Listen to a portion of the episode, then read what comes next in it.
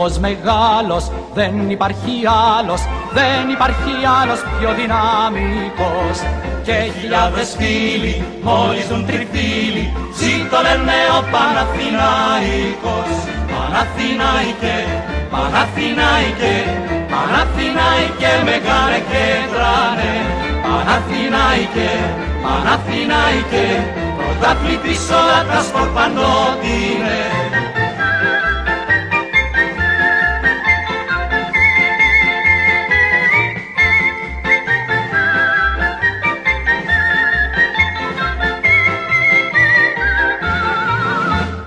Έχουνε δοξάσει οι γνωστοί σου άσοι που λεβέντες είναι όλοι με καρδιά.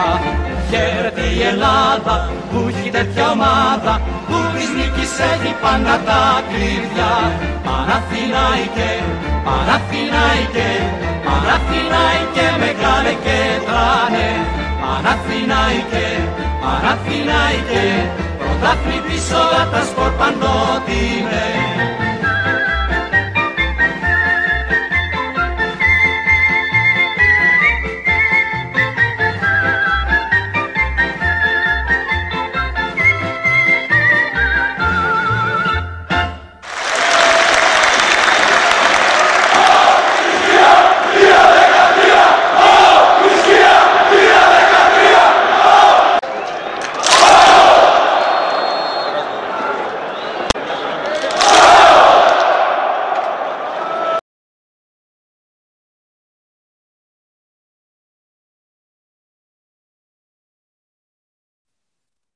Μετά τα μπασκετικά podcast και τα podcast με την ιστορία που κάνουμε κάθε εβδομάδα, έφτασε η ώρα να κάνουμε και ένα podcast ποδοσφαιρικού περιεχομένου ιστορικού. Το πρωτάθλημα του 10 δείχνει το δρόμο για το μέλλον, το ονομάσαμε με τον Νίκο Τοντόγια, και θα αναλύσουμε κάποια πράγματα για το τελευταίο πρωτάθλημα, δυστυχώς, τονίζω το δυστυχώς, του Παναθηναϊκού μέχρι σήμερα. Ένα πρωτάθλημα το οποίο ήρθε με κόπων και βασάνων μετά από έξι χρόνια ανομβρίας. Έξι χρόνια που ο Παναθηναϊκός δεν είχε κατακτήσει τίποτα, ούτε κύπελο. Θυμόμαστε όλοι το 2007, τουλάχιστον οι λίγο πιο μεγάλες, το θέσω έτσι, το 2007 τον τελικό του Πανθεσσαλικού που χάσαμε τον τελικό του κύπελο από την Άρισα και υπήρχε μια γκρίνια, μια δυσφορία και γενικότερα μια κατάσταση άσχημη η οποία το 2010 έλαβε ένα τέλος. Δυστυχώς δεν είχαμε κάποια συνέχεια σε αυτό το πρωτάθλημα. Μετά πάλι διαλύθηκαν όλα.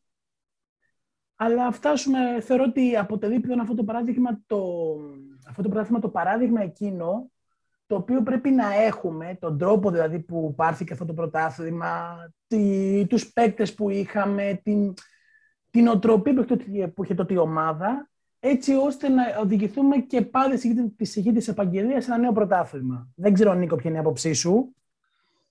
Ε, γεια σας και από μένα. Ε, όπως είπες και εσύ, Νίκο, σήμερα θα αναλύσουμε το τελευταίο πρωτάθλημα που κατακτήσαμε στο ποδόσφαιρο, το 26ο ε, συνολικά για το ποδοσφαιρικό τμήμα.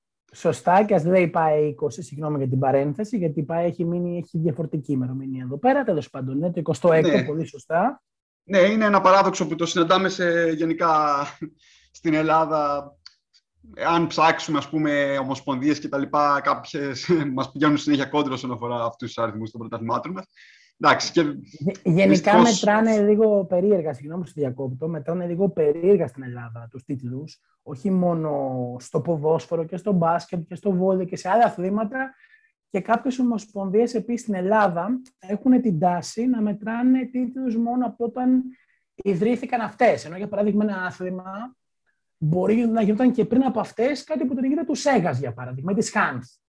Δηλαδή, αν δούμε στο, στο, εξωτερικό, για παράδειγμα, αν δούμε που έχουν αγγλικό ποδόσφαιρο, τώρα συγγνώμη για αυτή την παρένθεση, μετράμε πρωταθλήματα από όταν παίζουν ποδόσφαιρο. Δεν έχουμε πρωταθλήματα από όταν ονομάστηκε μόνο Premier League ή όταν ήταν, ε, ξέρω εγώ, First Division ή δεν ξέρω εγώ τι. Μετράμε όλα τα πρωταθλήματα. Εδώ πέρα κάνουμε διαχωρισμούς, ανάλογα με το τι βολεύει τον καθένα.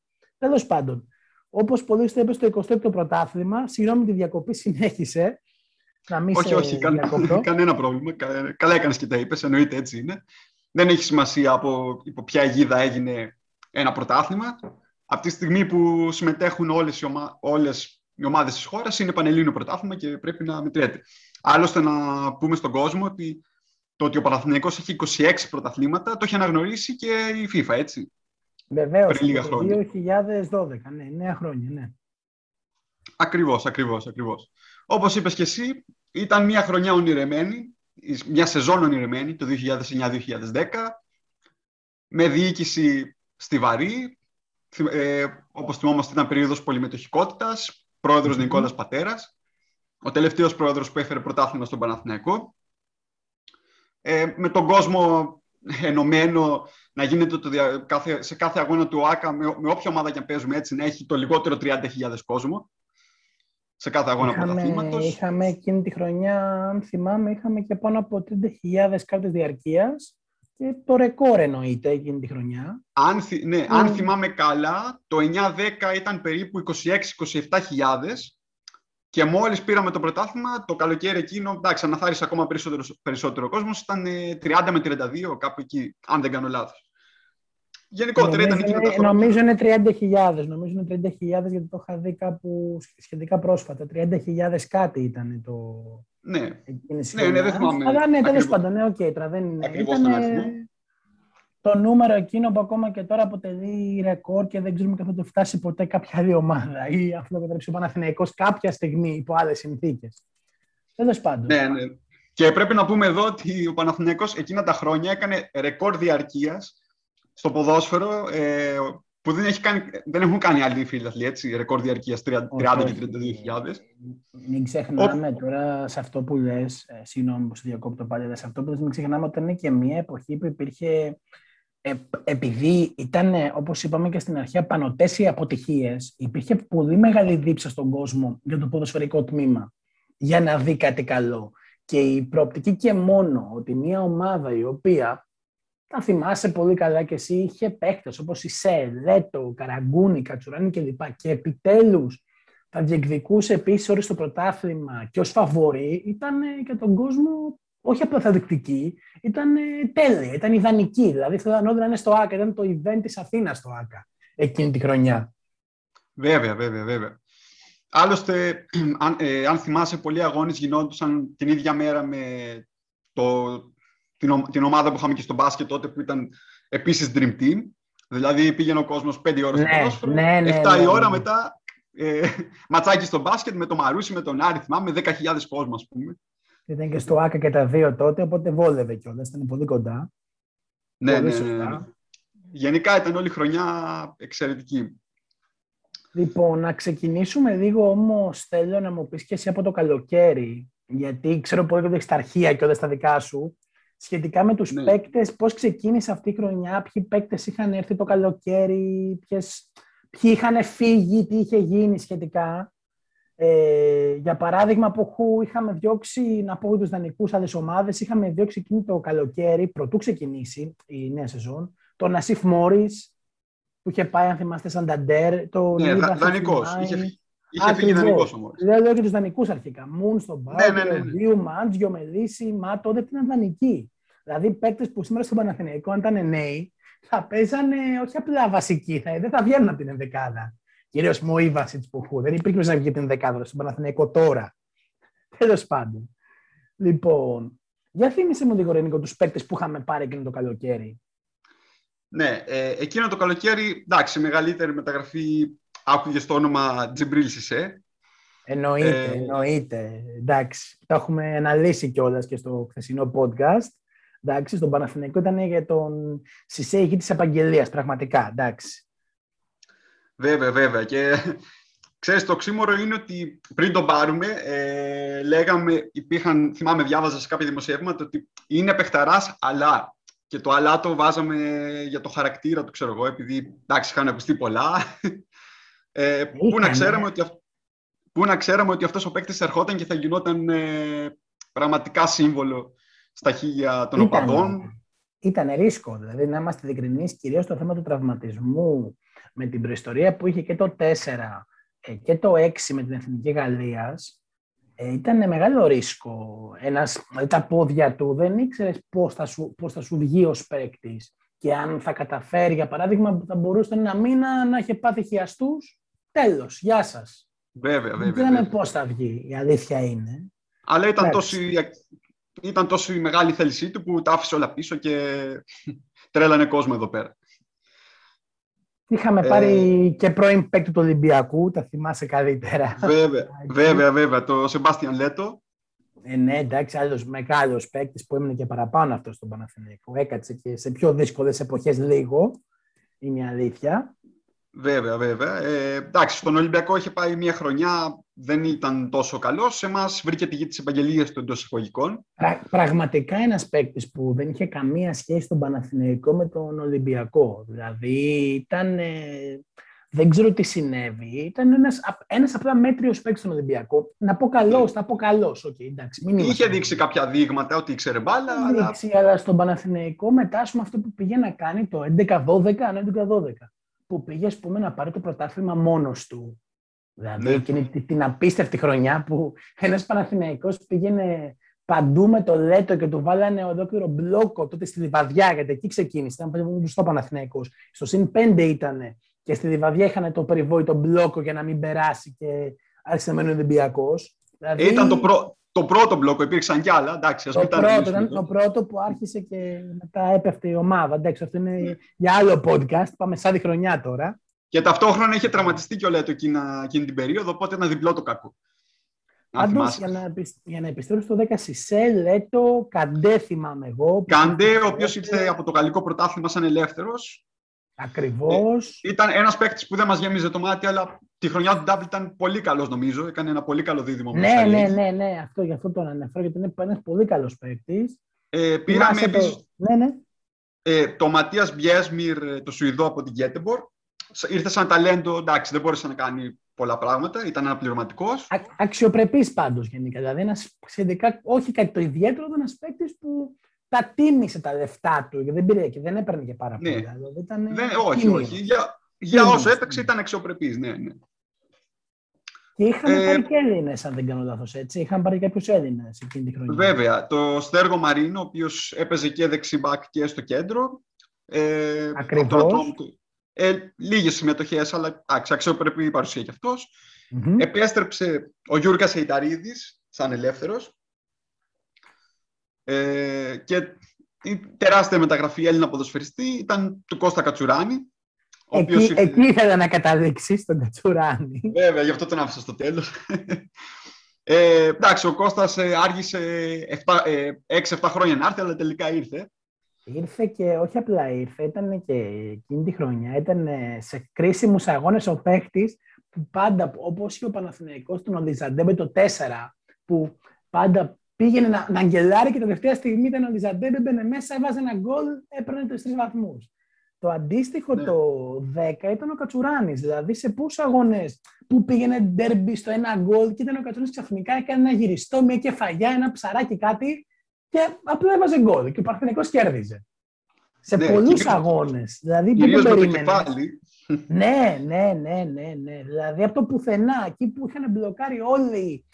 Ε, Πεταγόταν ο Κατσουράνης, έπαιξε σαν κρυφός φόρ στην περιοχή, έβαζε ένα γκολ, τέλος, γεια σας, κερδίσαμε. Βέβαια, βέβαια. Ε, πάντα ο, ο Κατσουράνης ήταν ε, μέσος που σκόραρε. Πάντα, τον θυμόμαστε από- πάντα και στις ομάδες που ήταν πριν από εμάς και στην Εθνική και μετά. Αυτό, Ε, αυτό. Άρα αυτό που λες, μια ομάδα πολύ καλή που είχε, κάνει, είχε δώσει κάποιους παίκτες δανεικούς και καλούς και είχε κάνει καλές μεταγραφές και είχαν αποχωρήσει και κάποιοι παίκτες, αν θες να τους αναφέρουμε. Ήταν για Ναι. παράδειγμα ο Νίλσον, είχε Ο Επικαλίσον, ναι. ο Βαυζίνιακ, που ήταν τίμιος παίχτης, ο Βαυζίνιακ παρεμπιπτόντος. Λοιπόν, Ναι. ο Μάλαρντ, ο Γιάννης Ογκούμας που είχε σταματήσει το Ο οποίος ποδόσφαιρο. σταμάτησε, ναι. Και ήταν και ο Στέφανος Οσιόντης, εντάξει, που είχε φύγει ως ελεύθερος. Γενικότερα μια ομάδα η οποία ξεκίνησε με, με στόχο, όπως είπαμε εξ αρχής, να πάρει το πρωτάθλημα. Δεν ήταν ότι το έκλεψε μέσα εισαγωγικά ή ότι της βγήκε. Ήταν ο στόχος αυτός, δηλαδή ήταν, η ομάδα μπήκε εξ αρχής με τη λογική ότι το πρωτάθλημα θα είναι δικό μας και νομίζω κυριάρχησε πλήρως στον αγωνιστικό χώρο και φάνηκε αυτό κιόλας. Βέβαια, βέβαια. Ήταν ένας Παναθηναϊκός κυριαρχικός, όπως έχει υποθεί πολλές φορές. Ακριβώς, ακριβώς. Δηλαδή, θες να πούμε και την βασική Να πούμε- ενδεκάδα. Ναι, βασικά Για να, να πούμε επίσης, να αναφέρομαι και σε αυτό ότι για να δείξουμε και στον κόσμο και το ποιους ανθρώπους είχε ο Παναθηναϊκός. Α σκεφτούμε ότι ξεκίνησε με Τενκάτε, προπονητή, για να δούμε λίγο και το ποιοι ήταν αυτοί οι οποίοι μέσα αγωγικά δίνανε τις εντολές, έτσι. Τενκάτε μετά Νιόπλιας, με βοηθό προπονητή Κριστό Βαζέχα, τεράστια δόξα του συλλόγου. Ακριβώς. Παλέμαχο. Λοιπόν, και με εξαιρετικούς επίσης, ας πούμε, βοηθός προπονητή ο Ιορδανίδης. Ο Αλεξούδης, προ θερματοφυλάκων, επίσης ένας άνθρωπος με στρωματοφύλακε. Έχει μια ιστορία και μια πορεία σαν προπονητής. Δηλαδή ήταν ένα τεχνικό team που ήταν σε κάθε θέση ο κατάλληλος άνθρωπος με τις κατάλληλες γνώσεις και ήταν ο top. Δηλαδή είχε σε κάθε θέση το top για να πάρεις το μέγιστο το αποτέλεσμα.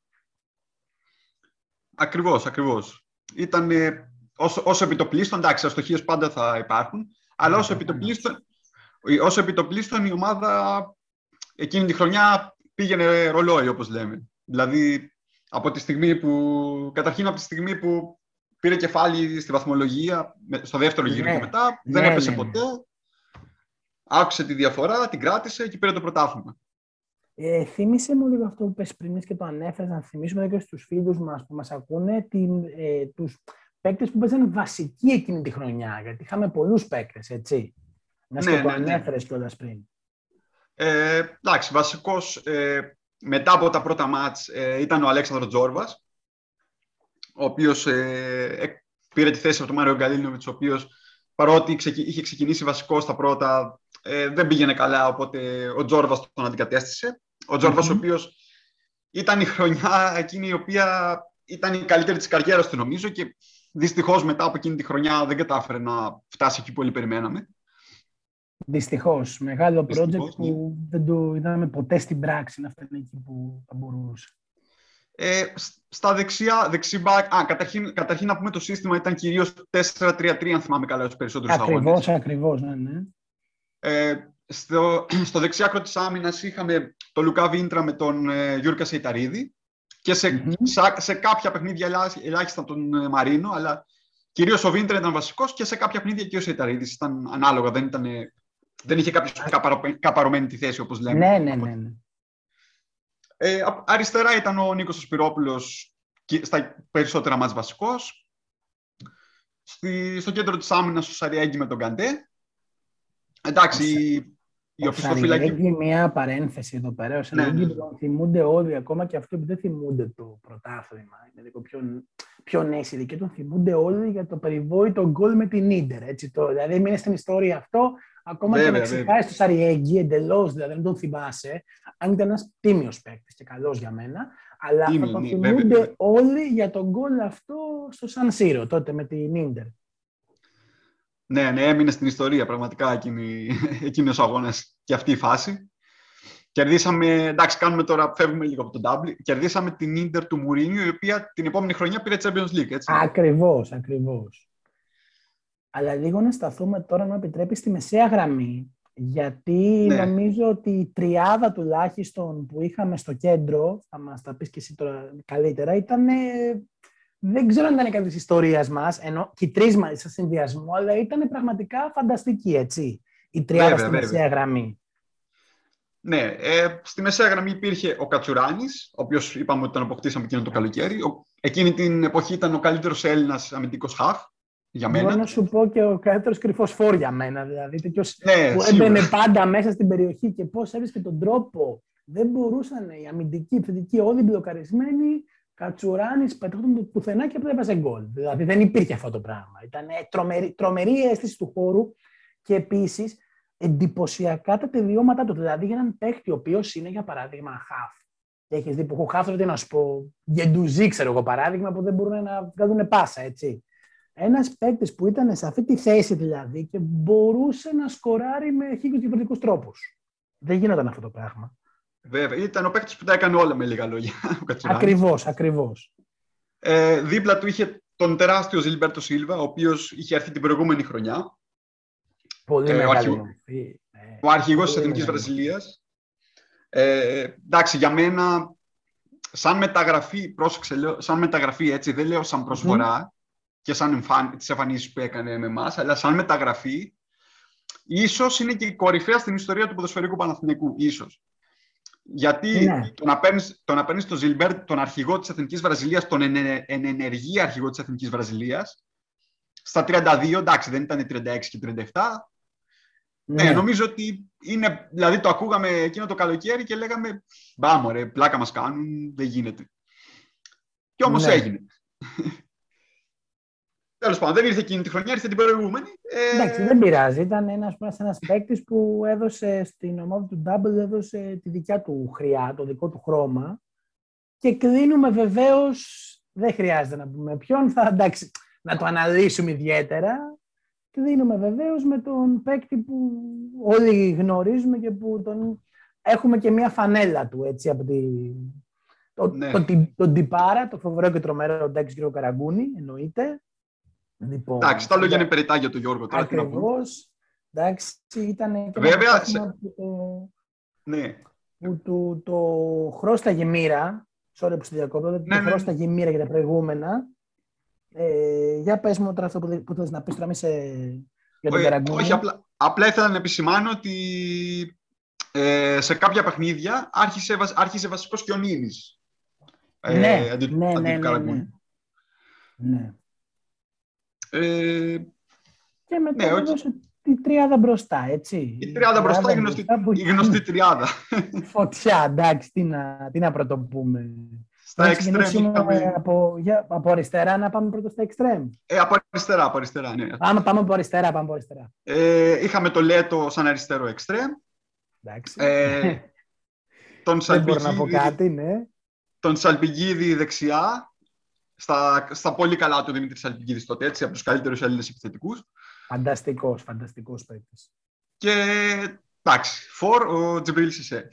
Εντάξει, εννο, εννοείται. Ο Σισε, ο παίκτης που τα δέχαμε, το, το δέχεται και χθες στο podcast, εντάξει, ένας παίκτης που στον Παναθηναϊκό πραγματικά αναγεννήθηκε. Δηλαδή, πέρασε δύσκολα πριν, δύσκολα μετά, αλλά στον Παναθηναϊκό πραγματικά αναγεννήθηκε. Δηλαδή, ήταν εξαιρετικός. Ε, να κάνω εδώ μία, να κάνουμε και μία, ας το πούμε έτσι, αναφορά στους μας αναπληρωματικούς, που για μένα ε, ήταν παίκτες αρκετά αξιόλογοι. Για παράδειγμα, ένας παίκτης που εγώ θυμάμαι από τον πάγκο του Παναθηναϊκού που αξίζει αναφοράς είναι ο Ρουκάβινα. Ένας παίκτης που ήταν, ήξερε μπάλα, είχε, είχε καλά τελειώματα, αλλά δεν κατάφερε να κάνει την καριέρα που περιμέναμε ότι θα κάνει. Ήταν και πολύ νεαρός τότε, έτσι. Ναι, ε, ο Ρουκάβινα είχε έρθει την προηγούμενη σεζόν. Το- ναι, τη ναι, ναι, σεζόν ναι. Αλλά 8-9. ήταν και στο πρωτάθλημα ένας παίκτης που ήταν δηλαδή. Είναι αυτό που λέμε ο Παναθηναϊκός του 10. Είχε κάποιους παίκτες. Είχε ένα μπάγκο για παράδειγμα που έφερνε παίκτες που ήταν ε, εισάξιοι με τους βασικούς ή αν θες σε πολύ ψηλό επίπεδο, ακόμα και αν δεν ήταν εισάξιοι. Δηλαδή έφερνε σε τον πάγκο Ρουκάβινα, έφερνε σε τον πάγκο Γκάμπριελ, ξέρω εγώ. Έφερνε σε τον πάγκο Χριστοδουλόπουλο. Α- Αυτό ήθελα να πω τώρα. Ναι, το, Τι ο να Χριστοδηλόπουλος που ήταν περιζήτητος πριν τον πάρουμε. Έγινε μάχη ανάμεσα σε εμάς τον Ολυμπιακό και την ΑΕΚ, αλλά εντάξει, κυρίως ε, ανάμεσα σε εμάς και τον Ολυμπιακό. Ε, και τελικά τον πήραμε εμείς και ήταν πάγκο κυρίως. Εντάξει. Όπως και ο Κλέιτον. Άλλος, τότε με- άλλος παίκτης, ο οποίος και λέει τον, δεν, δεν θα ξεχάσω ποτέ το περιβόητο γκολ, βέβαια τώρα πάμε αλλού, που είχε βάλει τότε στα, στα Γιάννενα που ήταν παγωμένο. Ψαλιδάκι, Ήταν ναι. πάγος στο το γήπεδο. Δεν μπορούσες να κουμπίσει την μπαλιά κάτω. Δεν γινόταν να βάλεις την μπαλιά κάτω και να παίξεις. Και ο μόνος τρόπος να σκοράρεις ήταν να παίξεις ψηλά μια κεφαλιά. Ένα... Και ο Κλέιτον βρήκε το μοναδικό τρόπο που μπορούσε να βάλει γκολ. Δεν γινόταν αλλιώ. Ήταν χωράφι το, το γήπεδο. Εκείνη τη μέρα ήταν ε, τραγικό, εντάξει. Ναι, ναι. Εντάξει, κρίμα για αυτόν τον παίχτη γιατί μπορούσε να κάνει πολύ μεγαλύτερη καριέρα. Δηλαδή, η, Ναι, ναι. πα- η, κα- η κάθε την παλιά του για μένα ήταν απί, απίστευτη, έτσι. δηλαδή, θυ- θυμάμαι ένα γκολ που είχαμε βάλει στο Χαριλάου την προηγούμενη χρονιά πάλι, που είχε Μμμ. βγάλει στην αντεπίθεση Σαλπιγίδη και... Ποιος έβαλε τον γκολ μετά. Δεν θυμ- Α, που το έβαλε ο Κλέιτον. Κάνει την παλιά ο Κλέιτον. Ε, 20 μέτρων, 30. Πάει ο Σαλπικίδης στη τέταρτα τέτ και μετά τη δίνει πάλι στον Κλέιτον σε κοινή αιστεία και το βάζει. Και Περάσαμε το Χαριλάου 1-2. Ε, εντάξει, πολύ μεγάλο προσόντα, Ναι. αλλά δυστυχώς δεν έκανε και αυτός αυτά που περιμέναμε. Τα επόμενα χρόνια εννοώ έτσι. Ναι, ναι, ναι, ναι. Ε, Αλλά από εκεί ήταν και πέρα μια- είχαμε και, για μένα πολύ τίμιος ήταν και ο Αντώνης Πετρόπουλος, που ερχόταν από τον πάγκο. Σωστό. Θα Την ήθελα να το επίθεση. αναφέρω αυτό γιατί τον αφήσαμε προς το τέλος. Ε, ένας ποδοσφαιριστής που εντάξει, δεν ήταν ε, το φοβερό ταλέντο που έλεγες πω πω ξέρω εγώ τι ποδοσφαιριστής και τι ποιότητα κλπ. Αλλά το γκολ πραγματικά το είχε γιατί είναι αυτό που λέμε κάποιοι φορ είναι σημαντικό να έχεις το, την αίσθηση του γκολ. Ο Πετρόπουλος το είχε αυτό. Δηλαδή ήξερε Ναι. να είναι στη σωστή στιγμή το σωστό χρονικό σημείο. που Αυτό είναι πολύ σπάνιο, δεν είναι εύκολο. Βλέπεις για παράδειγμα παίκτες με τρομερή τεχνική κατάρτιση. Παραδείγματος χάρη τώρα. Ποιο να σου πω τώρα από έτσι που να μου έρθει τώρα άμεσα στο μυαλό. Ε, παράδειγμα, Μακέντα. Δεν είναι σωστό σημείο. Σπάνια είναι σωστό σημείο ο Μακέντα. Ε, Ναι. είχαμε, ναι, ναι, πες Νίκο, για το Μακέντα είχαμε τώρα μια διαφωνία. Ναι, Εντάξει. ε, εντάξει, ο Μακέντα δεν θα, θα πω ότι παίρνει καλές θέσεις γενικά. Οκ, κάποιες φορές δεν παίρνει. Είναι γενικά καλός φορ. Για, για σήμερα είναι καλός φορ. Εντάξει, για το, Πανα- τον Παναθηναϊκό του 10 ίσως να μην ήταν. Εντάξει, ναι, οκ. Υποκειμενικό είναι αυτό, αλλά εντάξει, είναι οκ.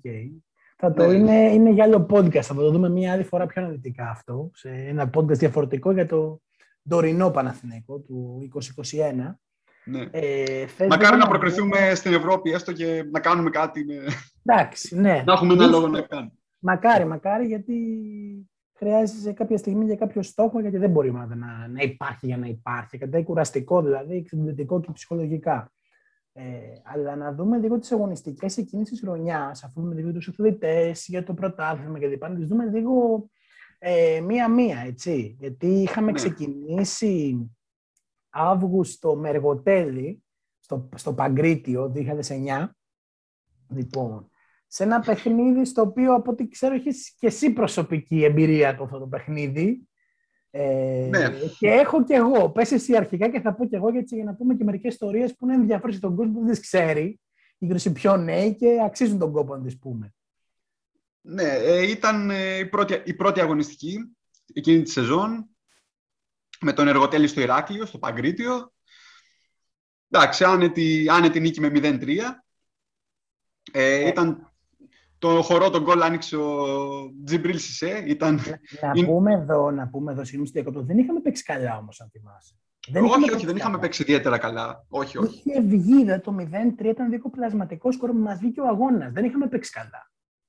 Ναι, Αλλά εδώ θέλω να πω, ας πούμε, και για διάφορους ανθρώπους που μας ακούνε, φίλους που μας ακούν πιο νέοι, ότι μιλάμε τώρα για εποχές που ο Παναθηναϊκός πήγε να παίξει τότε στην Κρήτη, είχε πόσες χιλιάδες κόσμο, είχε θυμάσαι, τότε στο Παγκρίτιο. Πρέπει να είχε 5-6 χιλιάδες στο νερό, μπορεί και παραπάνω, εδώ και λίγους. Πρώτη αγωνιστική έτσι, Αύγουστο.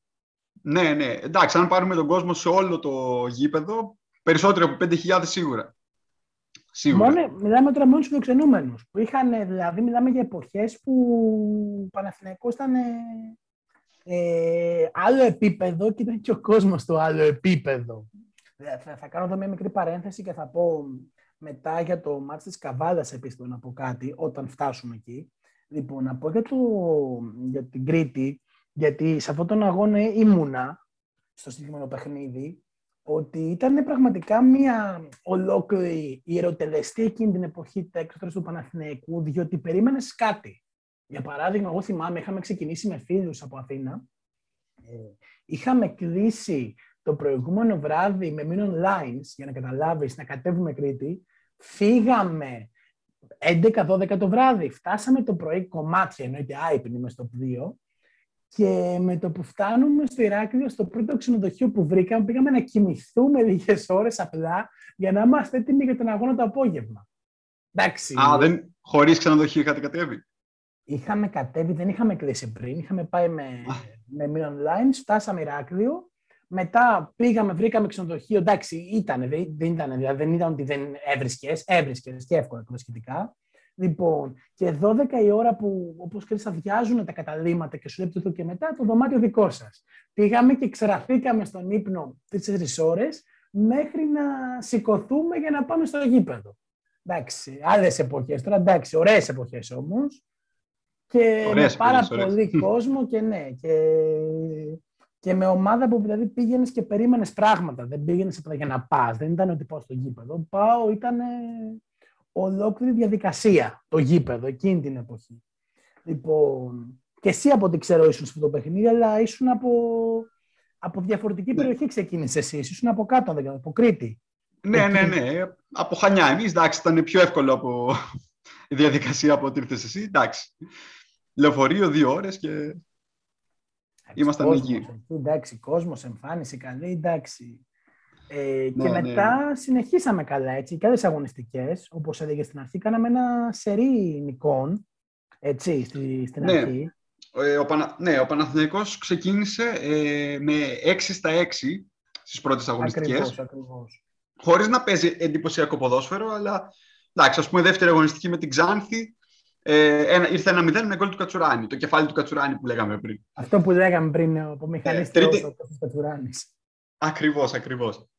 Ε, τρίτη αγωνιστική ήταν πάλι ε, με, τον Πανθρα... ε, με τον Πανθρακικό εκτός έδρας που κερδίσαμε στο τέλος με γκολ του Λέτο. Άλλο Ήταν- παιχνίδι που δυ- δυσκολευτήκαμε πάρα πολύ. Ναι, και να κάνουμε και μία κακή παρένθεση εδώ πέρα. Ήταν... Εκείνο το μάτς ήταν ε, το τελευταίο παιχνίδι των, ε, του Πάρη και του Αποστόλη, δύο παιδιών που χάσαν Ναι. τη ζωή τους ενώ γυρνούσαν από την Κομωτινή. Το θυμάμαι, το θυμάμαι αυτό γιατί ήταν ε, τότε πολύ, είχε γίνει viral εκείνη Ναι. την εποχή. Δυστυχώς, εντάξει, από τα δυσάρεστα. Θυμάσαι Ε, κόσμο στην Κομωτινή του Παναθηναϊκού, εμείς το αναφέραμε τώρα. Ε, εντάξει, ήταν παντζουρισμός γινόταν. Το πέταλο του φιλοξενούμενου ήταν γεμάτο. Εντάξει. Όπως και, σε, όπως και σε κάθε παιχνίδι που πάμε στη Βόρεια Ελλάδα γενικά. Θα σου κάνω μετά μια σύγκριση όταν φτάσουμε στην Καβάλα, θα θα φέρω και στους φίλους μας που μας ακούνε τώρα. Για να Ωραία, δείχνει ωραία. Μια, μια μικρή διαφορά όταν φτάσουμε όμως εκεί. Λοιπόν, Ναι, ναι, ναι, ναι. με- στην Κομωτινή, λοιπόν, το θυμάμαι το, αυτό το σπουδαίο διπλό. Ε, μετά άλλες τρεις νίκες, όπως είπες πολύ σωστά. Ναι, με τον Άρη 2-1, ένας Άρης πολύ Ακριβώς. δυνατός τότε. Ένας Άρης πολύ δυνατός τότε, έτσι. Είχαμε, Ναι, ναι, ναι. Μείνει, και, είχαμε μείνει και πίσω στο σκορ και το γυρίσαμε. Ε, την ΑΕΚ την κερδίσαμε 1-0 με γκολ του Σαλπιγίδη, πέμπτη αγωνιστική, στο, εκτός έδρας. Σπουδαίο Ε, διπλό. Ήταν ιονός τίτλου αυτό. Αυτές οι Βέβαια, νίκες βέβαια. που δίνουν ε, πρωταθλήματα. Ε, μετά, έκτη αγωνιστική, εντάξει, είχαμε εύκολο έργο απέναντι στην, ε, στην ΑΕΛ. Πήγε 4-0 το παιχνίδι. Ναι, ναι. Ε, και μετά ήταν την 7η αγωνιστική, η πρώτη απώλεια βαθμών με την Καβάλα, εκτός έδρας. Ναι. Τώρα θέλω να κάνω εδώ μία παρένθεση. Λοιπόν, ε, εκείνες τις εποχές, για να καταλάβει και ο κόσμος που πήγαινε τώρα πιο πρόσφατα γήπεδο, ε, και θέλω να τονίσω αυτό, ε, το να πάει για παράδειγμα Παναθηναϊκός στην Καβάλα ή στην Κομωτινή, ε, σήμαινε ότι δεν πήγαιναν από Αθήνα ένα ή δύο πούλμαν. Θέλω να το τονίσω αυτό. Γιατί το όταν λέμε εκδρομή σημαίνει ένα πούλμαν, δύο πούλμαν από Αθήνα. Ε, maximum τώρα, έτσι, μιλάμε για οργανωμένη εκδρομή. Λοιπόν, εκείνη την εποχή το να πας καβάλα σήμαινε μόνο από Αθήνα ότι μπορεί να πήγαιναν 20-30 πούλμαν. Μόνο από Βέβαια, Αθήνα. βέβαια. Και άλλα 10 από, από βόρειο. Δηλαδή, σ- ε, γινόταν συνάντηση των πούλμαν, παραδείγματος χάρη στα τέμπη κάπου αλλού, οκ, έξω τα τέμπη, γιατί είχε με την αστυνομία και λοιπά για να πάνε στο γήπεδο.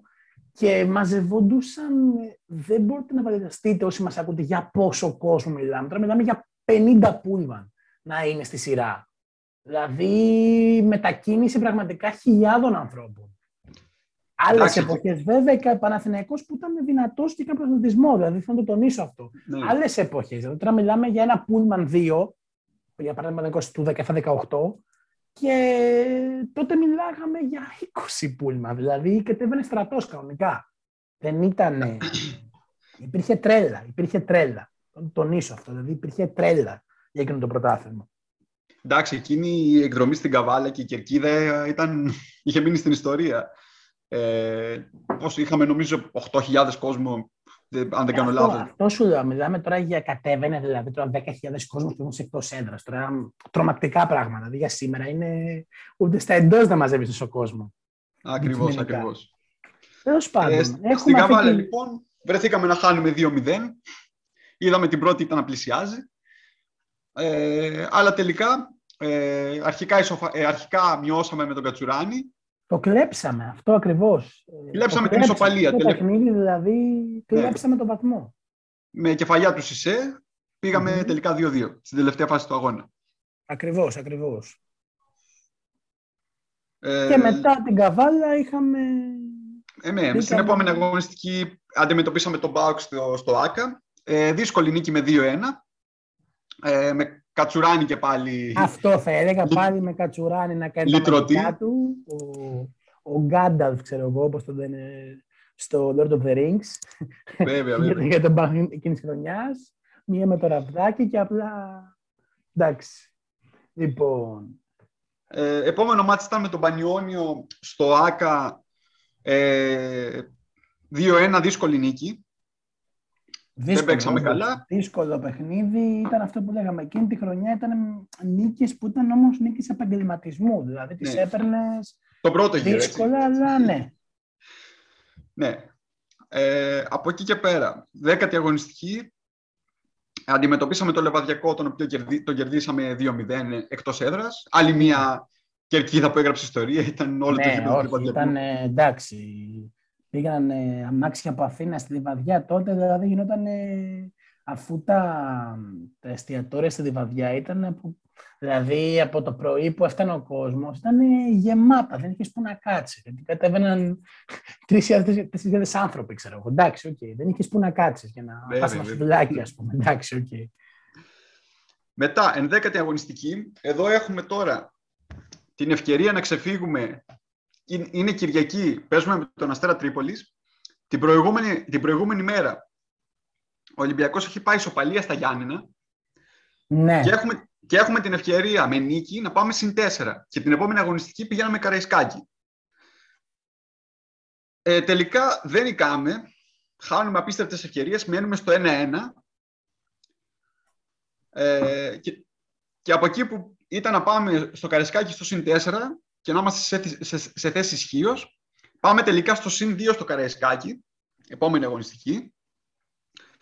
Ε, ένα ντέρμπι που, εντάξει, από τα γνωστά που συμβαίνουν στο Καρισκάκι, ξεκίνησε δύο-τρεις ώρες μετά από όταν ήταν προγραμματισμένο, αν θυμάμαι καλά.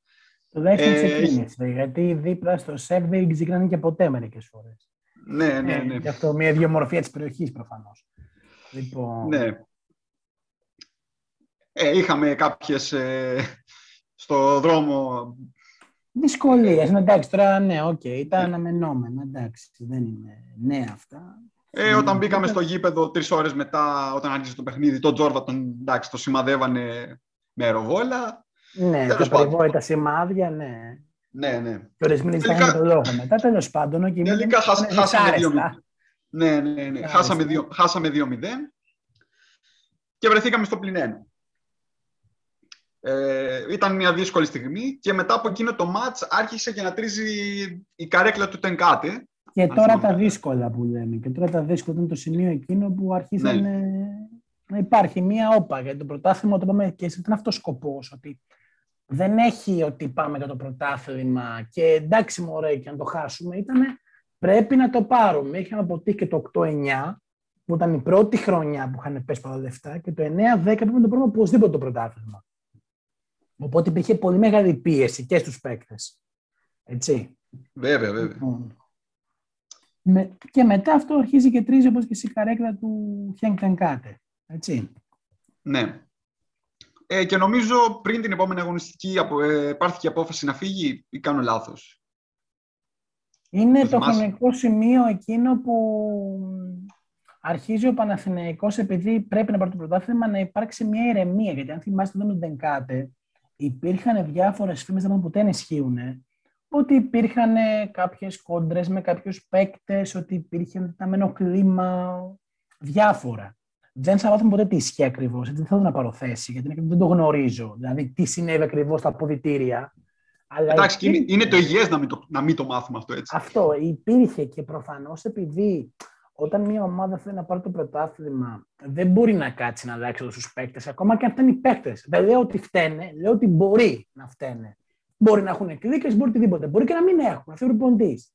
Αλλά επειδή δεν γινόταν αυτό, δεν μπορούσε δηλαδή η ομάδα να το κάνει αυτό, γιατί θα διαδιόταν πριν για πρωτάθλημα, ήταν η εύκολη λύση να απομακρυνθεί ο Τενκάτε, αν και θεωρώ ότι έχει μεγάλο μερίδιο του πρωταθλήματος. Αυτό έβαλε τις βάσεις.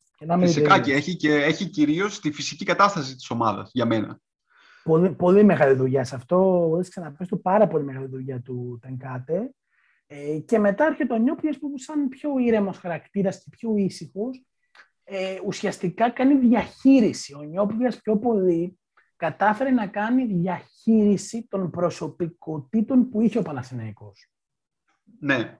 Και γενικά νομίζω ότι κάνει και την ομάδα λίγο πιο επιθετική. Δηλαδή... Ναι, γιατί παίρνουν το... πρωτοβουλίες και παίκτες πιο εύκολα, γιατί υπάρχει και μία, στο πούμε έτσι, άνεση ότι δεν θα έχουμε με τον προπονητή μας κάποια διαμάχη, κάποια κόντρα, ίσως, έτσι, γιατί ξέρουμε και πώς σκέφτονται οι παίκτες, στο πίσω μέρος του μυαλού μπορεί να υπήρχε και αυτό. Οπότε δεν το έχεις πλέον αυτό και ξεκινάς με μια διαφορετική, ας το πούμε, ψυχολογία και αρχίζεις να ανεβαίνεις σιγά σιγά, έτσι. Εκεί είναι που αρχίζεις και ανεβαίνεις. Και πάλι. Βέβαια, βέβαια. Ε, μετά, άρα μετά από τον τέρμπι στο Καραϊσκάκι ο Παναθηναϊκός αντιδρά. Νικά 3 τον Ατρόμητο στο ΆΚΑ.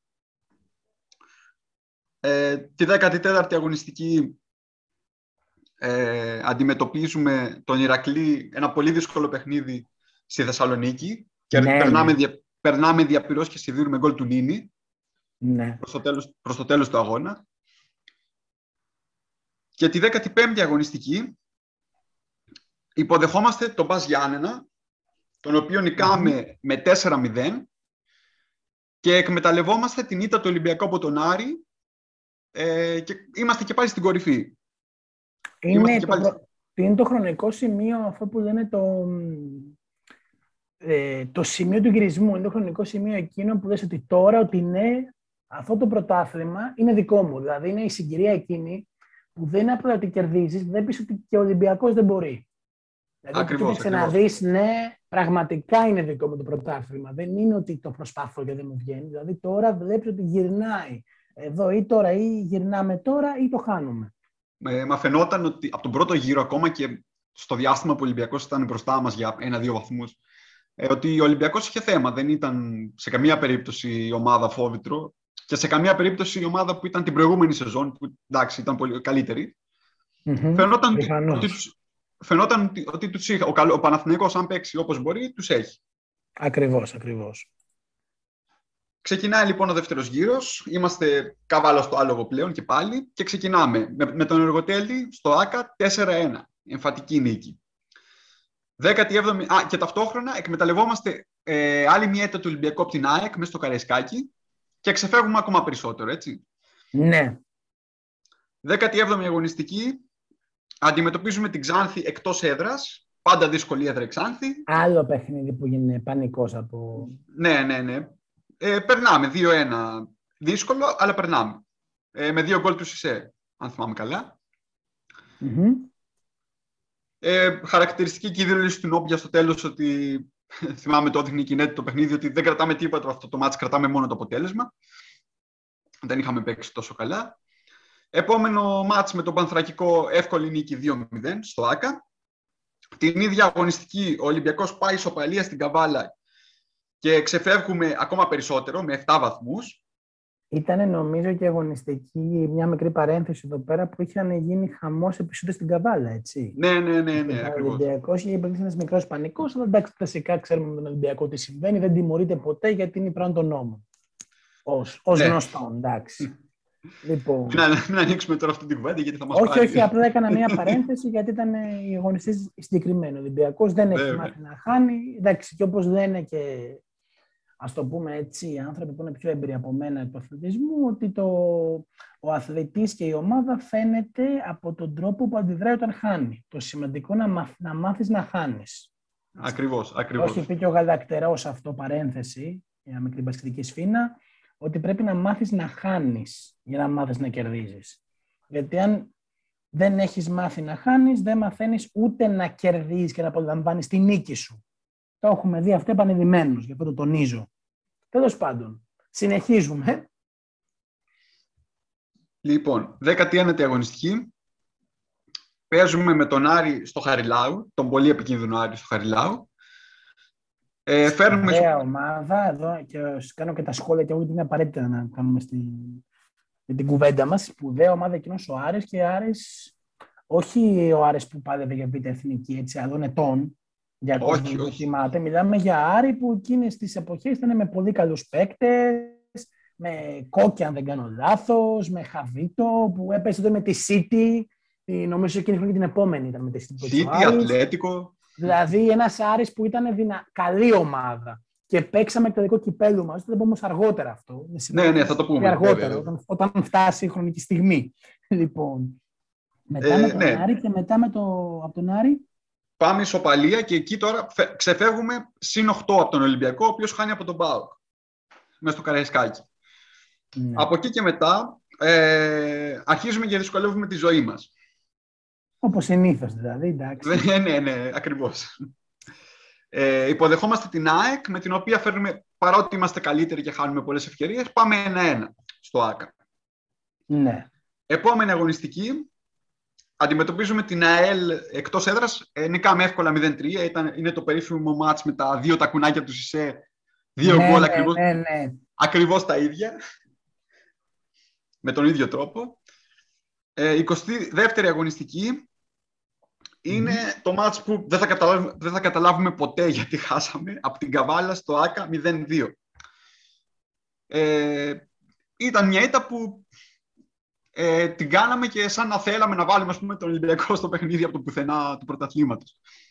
Πραγματικά όμως, δηλαδή, δεν υπήρχε, δεν υπήρχε καμία Ήταν, ήταν λογική. και ανήμερα, θυμάμαι ότι ήταν και ανήμερα καρναβαλιού εκείνο το μάτς και λέγαμε εντάξει, Εντάξει. πώς, εμφανι, πώς εμφανιστήκαμε έτσι. Είχε χαθεί Ε, λίγο η συγκέντρωση σε αυτό το χρονικό σημείο, επειδή είχαμε όντως χαλαρώσει λίγο πριν. Ναι, ε, εν τω μεταξύ εκείνο το μάτς για- ε, ήταν πριν παίξουμε με τη Ρώμα ναι. στο ΆΚΑ, αν θυμάσαι. Ε, Ναι, το με θυμάμαι γιατί ήμουν, Το 3-2 με την ανατροπή στο τέλος. ναι, ναι, γιατί ήμουνα μέσα και στα δύο. Δηλαδή, σκέψου έφυγα από το Ρέθνο που γίνεται πανικό στο, στις απόκριες και πήγα να δω Παναθηναϊκό. Επειδή είχαμε, είχαμε διπλή αγωνιστική, είχαμε δύο μάτς εντός. Ε, με Καβάλα αρχικά και μετά με Ρώμα. Χάνουμε από την Καβάλα, είμαστε ξενερωμένοι. Λέμε εντάξει, τώρα θα έρθει και η Ρώμα και θα μας αποτελειώσει. Μας βάλει 4-5. Ναι, και με τη Ρώμα δεν πήγαινε καλά. Αν θυμάσαι μέχρι το τέλος, βέβαια, οκ, ένας αγώνας που εντάξει, καλά, και εγώ ήμουν μέσα. Εντάξει, όλος ο κόσμος ήταν, είχε πάρα πολύ κόσμο με τη Ρώμα. Αλλά Ναι, δεν ναι. πήγαινε καλά για μας. Στα κάποιοι είχαν αρχίσει και φεύγανε. Και στο 1-2, και μετά μία στο 2 και μέσα στο 3-2 και γυρνάγανε κάποιοι. Λοιπόν, ήταν πολύ αστείο. στο τέλος. Δηλαδή κάποιοι γυρνάγανε γιατί είχαν αρχίσει και φεύγανε κλασικά. Κακή νοοτροπία. Βέβαια, πολύ βέβαια. κακή νοοτροπία, αυτό το τονίζω να αναφερθεί. Εντάξει, χα- κα- εδώ Το- κάποιοι φεύγουν και, στι- και στις νίκες για να προλάβουν τον Το ηλεκτρικό. εντάξει. ξέρω, πολύ Τέλος κακή πάντων. νοοτροπία. Αυτό πρέπει να κοπεί κάποια στιγμή. Εντάξει, τέλος πάντων, θα αναφερθεί άλλη φορά. Πρέπει να γίνει ένα podcast μόνο και αυτό, γιατί πρέπει λίγο να διορθεί και η νοοτροπία του κόσμου. Που εγώ ξέρω ότι έχω κόλλημα με αυτό. Τέλος πάντων. Ναι, βέβαια. ε, λοιπόν, όπως λοιπόν πες πολύ σωστά, ήταν το 3-2 με τη Ρώμα. Μετά αρχίζει η ομάδα πάλι στο πρωτάθλημα που μας καίει Πάμε στην Τούμπα. Ακριβώς, πάμε στην Τούμπα, σε ένα, παιχνι- σε ένα γήπεδο που είναι σταθμός διαχρονικά για τον Παναθηναϊκό. Η Τούμπα, Βέβαια. όπως το- και το 4 για παράδειγμα, από το 0-1, Ναι, ναι. ήταν ένα γήπεδο το οποίο όταν κερδίζεις, συνήθως είναι ιονός τίτλου. Ήταν Ε, θυμάμαι και- τουλάχιστον, όταν έχεις Ναι, ναι. πρωταθλητισμό. Θυμάμαι και χαρακτηριστική δήλωση του συγχωρεμένου του Θανασάρα του Γιανακόπουλου, ο οποίος μετά το παιχνίδι με τη Ρώμα που κερδίσαμε, είπε πάμε να κερδίσουμε τώρα στην Τούμπα, αν περάσουμε από την Τούμπα, εντάξει, θα πάρουμε πρωτάθλημα. Πάμε λοιπόν στην Τούμπα, χάνουμε 2-1. Και εκεί μαζώνουν τα φίδια. Έχει αρχίζουν πλησιάσει, τα πλέον δύσκολα. Ολυμπι... Έχει πλησιάσει πλέον ο Ολυμπιακός στους δύο βαθμούς. Λέμε, εντάξει, ας ελ- θα το καταφέρουμε και αυτό μόνοι μας. Μετά παίζουμε στη Νέα Σμύρνη με τον Πανιόνιο. Εντάξει, πάντα επικίνδυνος ο Πανιόνιος στη Νέα Σμύρνη, δεν χρειάζεται να το πούμε. Πολύ δύσκολο παιχνίδι, ναι, πάντα. πάντα. Περνάμε από εκεί 0-2. Ε, 20 25η αγωνιστική. Παίζουμε με τον ε, Λεβαδιακό στο ΆΚΑ. Νικάμε 3-0, αλλά όχι τόσο εύκολα όσο φαίνεται. Ε, γιατί αν θυμάμαι καλά, τα γκολ τα βάλαμε από το 60 και μετά από το 70 και Υπήρχε μετά. άγχος, υπήρχε, υπήρχε άγχος, Νίκο. Από κάποια στιγμή και μετά το έβλεπε σε εκείνη τη χρονιά η ομάδα. Είχε αρχίσει, επειδή ήταν η πίεση πάρα πολύ μεγάλη πάνω στους αθλητές, υπήρχε άγχος κατά πόσο θα μπορέσει να ανταποκριθεί στο ρόλο της. Υπήρχε, Ναι. δηλαδή, την, την ένιωθες την πίεση εσύ απ' έξω στο γήπεδο, την έβλεπες ότι οι ποδοσφαιριστές αισθανόντουσαν σφιγμένοι και φαινόταν αυτό, δεν μπορούσε να κρυφτεί. Ναι, λογικό είναι, εντάξει. Έπρε, έπρεπε να πάρεις το πρωτάθλημα εκείνη τη σεζόν. Ακριβώς, ακριβώς. Οπότε. Νικάμε λοιπόν 3-0 και εκμεταλλευόμαστε την ήττα του Ολυμπιακού από τον Ηρακλή στη Θεσσαλονίκη. Και ξεφεύγουμε πάλι ε, με συν 5. Ε, 26η αγωνιστική. Μία αγωνιστική πριν υποδεχτούμε τον. όλοι πιστεύουμε ότι τα πάντα θα κρυθούν στον τέρμι με τον Ολυμπιακό. Το οποίο ναι, είναι η 27η ναι. αγωνιστική. Ε, αυτή η αγωνιστική όμως, επειδή το συζητήσαμε και πριν και συμφωνείς, ε, νομίζω ότι είναι σήμα κατά τεθέν για τον τίτλο. Ναι. Ο Ολυμπιακός πάει ισοπαλία με τα Γιάννενα, στο Καραϊσκάκι, και εμείς νικάμε την Τρίπολη εκτός έδρας. Την πάντα επικίνδυνη. Ε, στο πάντα 0-1, στο οποίο Βέβαια. ήθελα να πάει όλο, όλος ο κόσμος σχεδόν και επειδή κλασικά ξέρουμε στην Ελλάδα ότι okay, την οτροπία δυστυχώς και διάφορων ε, κλαμπ και διάφορων συγγνώμη, σωματείων της επαρχίας και διάφορων τοπικών παραγόντων ε, προσπαθούσαν με κάθε τρόπο και κάθε μέσο να μην πάει ο κόσμος του Παναθηναϊκού στην Τρίπολη. Να μην πάει. Το ότι είχαν σκαρφιστεί, ήταν, είχαν σκαρφιστεί απίστευτα πράγματα. Μέχρι το γεγονός να κάνουν έλεγχο στις μετακινήσεις και να, και να σταματάνε αυτοκίνητα. Άκου να δεις τώρα, έτσι. Μέχρι το γεγονός ότι είχαν τη φαϊνή ιδέα για να πάρει εισιτήριο να πρέπει να έχεις, να μην δουν την ημέρα του αγώνα εισιτήριο και όχι μόνο αυτό, αλλά να πρέπει να έχεις ταυτότητα από, την, από τον νομό Αρκαδίας. Άλλη γελιότητα, το οποίο εντάξει, τέλος πάντων, να το χαρακτηρίσω καν. Είχαν σκεφτεί απίστευτα πράγματα σε εκείνο το παιχνίδι, έτσι. Και όμως ναι. ο κόσμος πήγε. Δεν υπήρχε να μην πάει, πήγε θυμάμαι χαρακτηριστικά σε αυτό το παιχνίδι έχουμε, με δύο φίλους και ξεκινάμε ε, το ένας πρέπει δούλευε βράδυ και είχε βάρδια μέχρι 6 το πρωί και ήρθε κατευθείαν. Παίρνουμε εκτέλεση το πρωί από Αθήνα, κατεβαίνουμε πρωτού προλάβει να μαζευτεί κόσμος και αυτά γιατί μετά είμαστε μέχρι και μπλόκα και λοιπά από αστυνομία. Κατεβαίνουμε Τρίπολη και στην Τρίπολη είμαστε σε μια φάση που πηγαίνουμε σε όλα τα μαγαζιά και ψάχνουμε εισιτήριο. Κανονικά, δηλαδή ρωτάμε, θέλουμε στρίβει τον αγώνα, ποιος έχει; Αυτά και έχει, έχει γίνει ένας πανικός. Δηλαδή, τι να σου πω, να σου πω ότι ε, μπήκε φίλος με εισιτήριο που γράφει στο όνομα. Δεν θα πω επίθετο για προφανώς. Καϊόπι Ταβέ, με, με γυναικείο όνομα πάνω. Δηλαδή, έχω μπει με μυστρίο άλλου ανθρώπου. Δεν, δεν τρέπομαι να το το πω. Έπρεπε να πάμε. Ο Παναθηναϊκός έπαιρνε πρωτάθλημα άμα κέρδιζε. Δεν υπήρχε πώ να μην πάμε και πήγαμε. Τελικά μπήκες. Ε, εννοείται μπήκα, αλλά το θέμα είναι ότι είχαμε πάει από, τις, από τα ξημερώματα σχεδόν στη, σε όλα τα καφενεία παντού να βρούμε εισιτήρια. Μετά, μετά άρχισε να σκάει μαζικά κόσμος που δεν είχαν και ψάχναν όλοι αριστερά και δεξιά. Και βέβαια στο κορυφαίο έχουμε μπει στο γήπεδο. Έχει πολύ κόσμο στο γήπεδο που είχε καταφέρει. Είχε μπει ακόμα και μαύρη αγορά που λέγαμε στη ιστορία όσο όσο, έτσι. Λοιπόν, Μπαίνουμε λοιπόν στο γήπεδο και είναι απ' έξω από το γήπεδο της Τρίπολης. Έχει λόφους γύρω-γύρω. Λοιπόν, και ήταν κόσμος έξω από το γήπεδο, ο οποίος ήθελε να μπει μέσα. Ήταν γύρω-γύρω στα γρασίδια και στους λόφους και στα λιβάδια του γήπεδου και έκανε, προσπαθούσε να πάει προς το γήπεδο και τον αποθούσε η αστυνομία. Και μετά ξανατρέχανε προς το γήπεδο, τους ξαναέδιωχε η αστυνομία. Μιλάμε για απίστευτες στιγμές. Βέβαια, εντάξει, όχι, εγώ είχα μπει μέσα προς το έτσι κανονικά. Εννοείται με το στήριό μου μέσα. Αλλά ήταν δηλαδή στιγμές δηλαδή τρομερές. Και έξι και τον μπλοκ όταν κάποια στιγμή πραγματικά δηλαδή εκείνη τη μέρα γράψε το Βίντρα. Κάνει το σου το Βίντρα που ήταν ενάντια στο ροή του αγώνα γιατί δεν μπορούσαμε να βάλουμε αυτό. Είχαμε κολλήσει. Και κάνει εκείνο και το σου ήταν και δύσκολο κιόλας, έτσι. Και στέλνει την μπάλα τέλειο σου στη γωνία και μπαίνει η μπάλα μέσα. Εντάξει, εκεί μετά πανικός. Εντάξει. Πανικός μετά. Δηλαδή, οκ. Okay.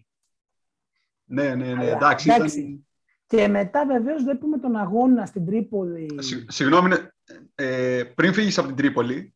Mm-hmm. Ε... δεν, δεν, έχω φύγει ακόμα. Στην Τρίπολη θα παραμείνω. Α, ωραία, άρα πες, πες, πες. Ναι, θέλω να πω ότι μετά στην Τρίπολη ήταν, ήταν ο αγώνας που έπαιζε ο Πάοκ μετά. Ο οποίος πλέον γίνει διοικητή του τίτλου, με εισαγωγικά πάντα.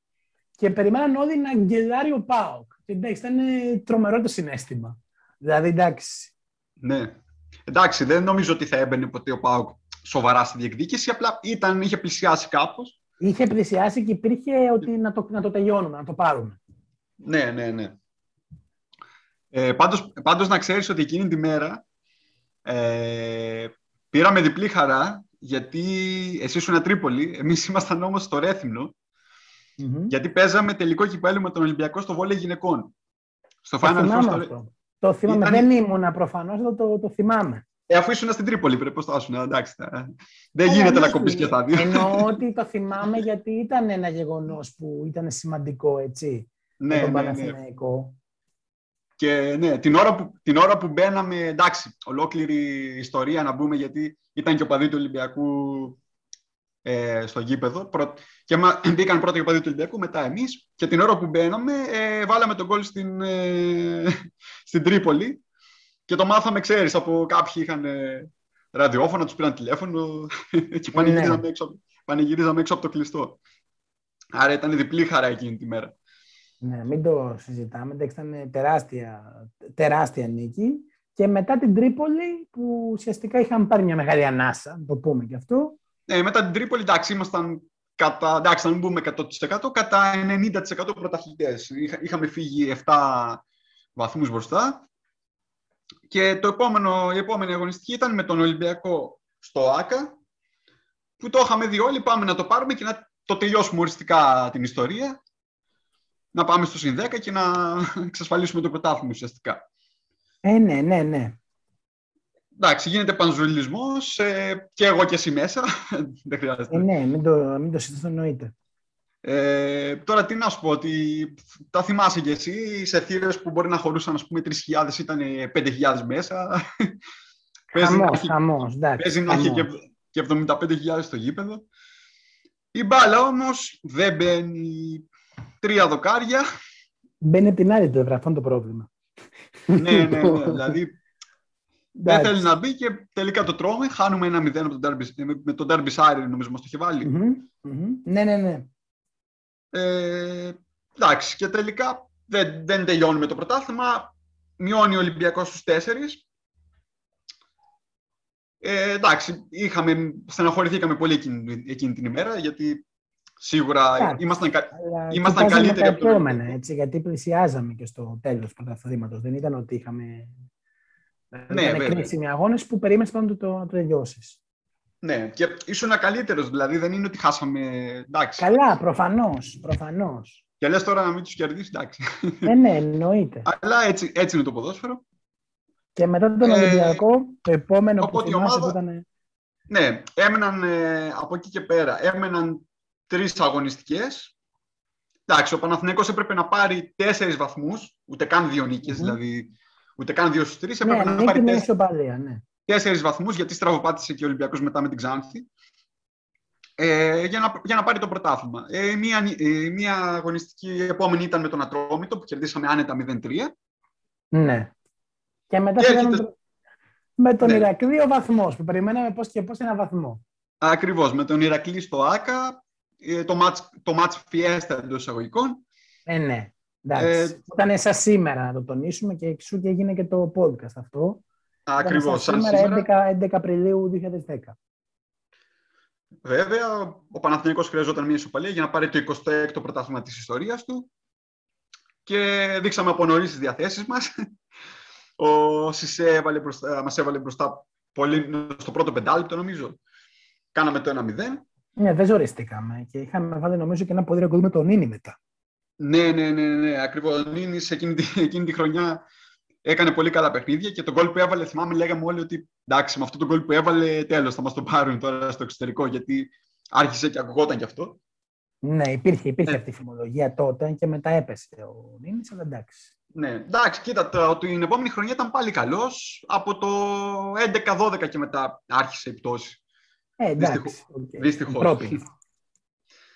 Και μετά Ναι. πάμε στη τελευταία αγωνιστική που το έχουμε πλέον πάρει το πρωτάθλημα, εντάξει, και είναι τυπικά, έτσι. Ήταν ε, απλά ήσουν χαλαρός και απλά να δοκιμάσει το πρωτάθλημα. Ναι, εντάξει, αδιάφορα αγωνιστική. Εντάξει, στα Γιάννενα κερδίσαμε 0-1. Και βεβαίως μετά από τα Γιάννενα πάμε και στην ουσία γιατί είναι το. ήταν τη περιβόητη φιέστα που με τις προσκλήσεις και λοιπά που εντάξει. Που, είχαν, ε, που τον έδωσε ο κόσμος, έτσι. Ναι, ναι, ναι. Ένας μικρός πανικός.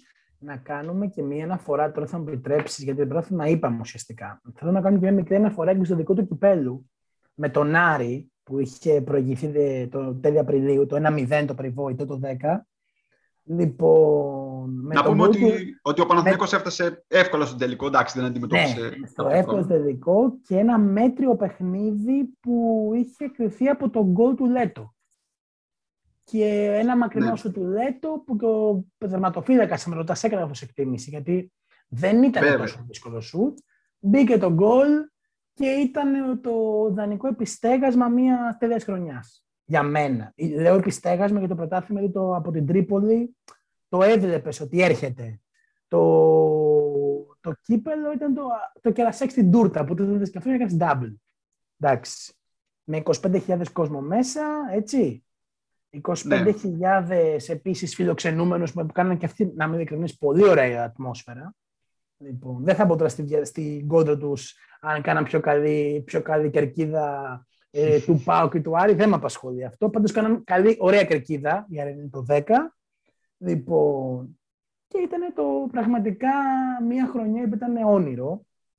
Απλά να πούμε σε αυτό το σημείο και κλείνοντας σιγά σιγά το podcast, ότι πέραν της επαιτίου που είναι σήμερα, είναι σημαντικό για να αναφερθούμε, αναφερθήκαμε, συγγνώμη, το πω σε αυτή τη χρονιά, γιατί είναι και μια χρονιά που αποτελεί το δίδαγμα, ε, το πρότυπο για το πώς μπορείς ξανά στο μέλλον να ξαναπάρεις πρωτάθλημα. Δηλαδή, η ψυχή εκείνης της ομάδας, το πάθος, ε, ακόμα αν θες και η παρασκηνιακή, όχι προστασία, όχι παρασκηνιακά να παίρνεις φρίγματα, αλλά να προστατεύεται η ομάδα. Έτσι. Ναι, και σε υπολογίζουν. Να σε υπολογίζουν. Και εν ναι. τέλει και το να έχεις μια ομάδα πολύ δυνατή και αξιόλογη σαν μονάδες, σαν παίκτες, είναι ο μοναδικό τρόπος για να πάρεις πρωτάθλημα. Το λέω επειδή πολλά ακούγονται κατά καιρούς.